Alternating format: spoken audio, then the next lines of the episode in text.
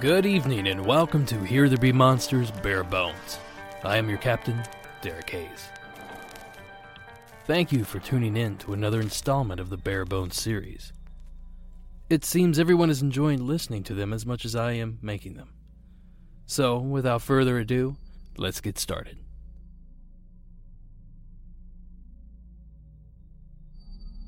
Tonight I have two stories to share with you. Our first is a story that takes place nearly 60 years ago, but that doesn't stop it from being relevant even today. The following is Posy's Tale.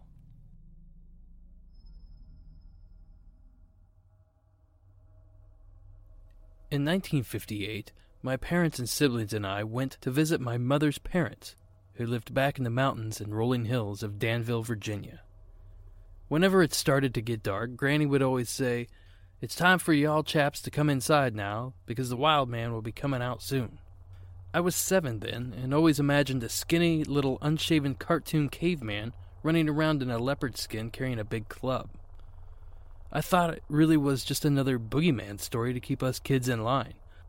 At least that's what my older brother Chuck said it was when I asked him about it. The next day, my Aunt Beulah's two sons, Billy and Jimmy, took us with them into the woods as they went to gather some firewood. Billy and Jimmy took to showing us various wild berries, plants, roots, and mushrooms we could eat, and those that were poisonous and should not be even touched. We came upon a clearing that was surrounded by tall trees, and Jimmy said it would be better if we spread out a little bit and looked. The truth is, this was only an adventure for me and Chuck. This was just another chore for them. Bored, they climbed two of the giant trees in the clearing and watched Chuck and I as we did their work. I was assigned the kindling, while Chuck was told to look for bigger, thicker branches. Basically, they knew that we wouldn't find anything in that clearing, but that way they could keep us busy and keep an eye on both of us at the same time. I was getting frustrated because I couldn't find anything. Then I went to the edge of the clearing and saw that it dropped off onto a lower level. I saw what I thought to be a pile of twigs and branches, so I jumped down and ran over to it. As I neared the pile, I found myself not standing before a mound of twigs and branches, but in front of what looked like an igloo woven with branches and sticks, or a big upside down bird's nest. I immediately started calling for Chuck, and in a matter of seconds, he and my two cousins were there standing on top of the bank.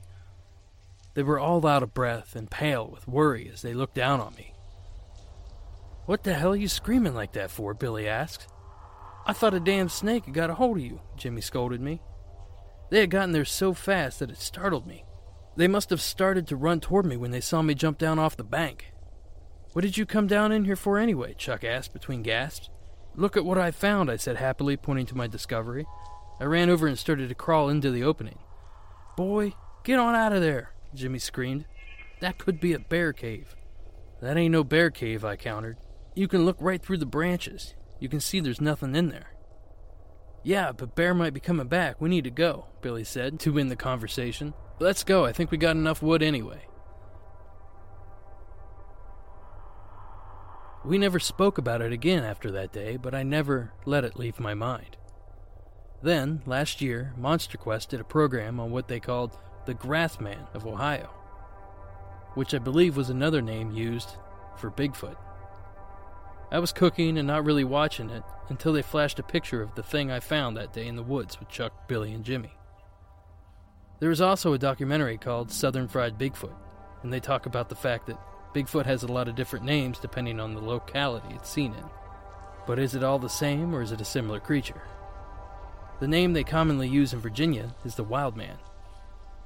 In fact, when you enter Danville, there is a sign that says, Welcome to Danville, home of Bigfoot.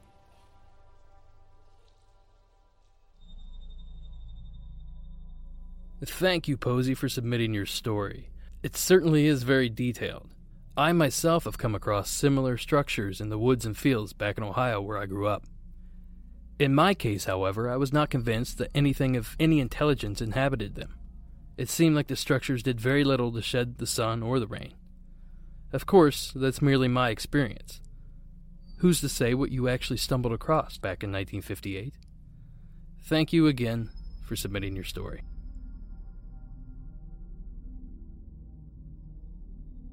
Tonight's second story is very interesting to me, but I'll discuss that after I've shared it.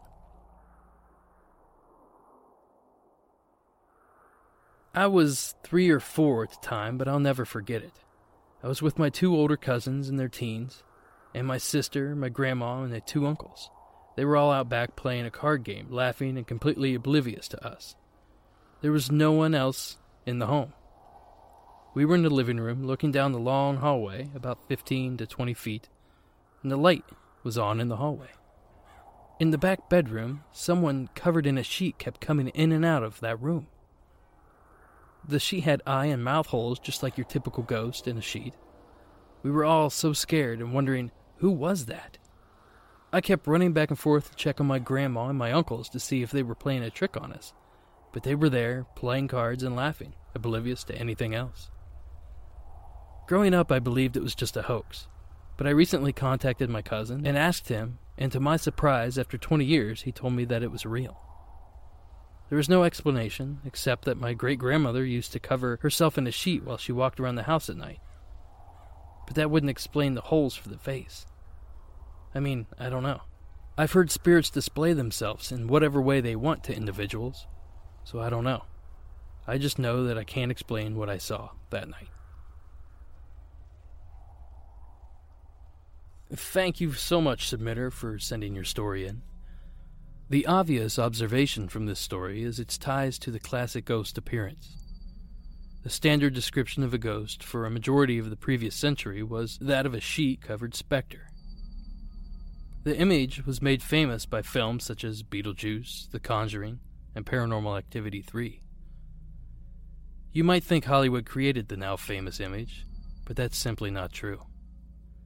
People in the English speaking world have been depicting ghosts in just this way for hundreds of years, and there is a good reason for it. Until relatively recently, a wooden coffin was a post mortem luxury that was far too expensive for many people. In fact, only the relatively well to do could afford coffins in which to bury the remains of their departed loved ones.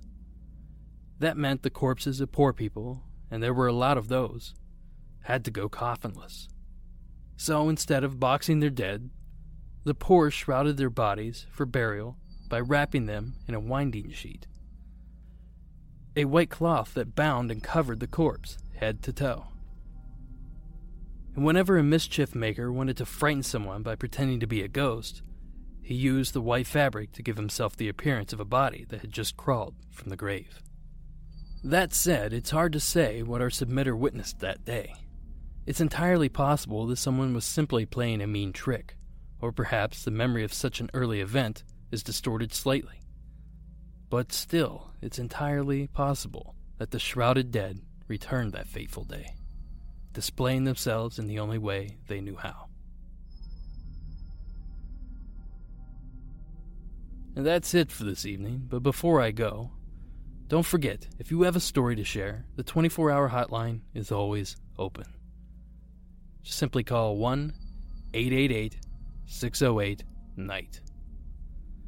And lastly, be sure to check back every Thursday for the latest full episode of Here There Be Monsters podcast, in addition to these mini episodes. Alright, folks, that's it for tonight. Thank you all for listening, and until next week.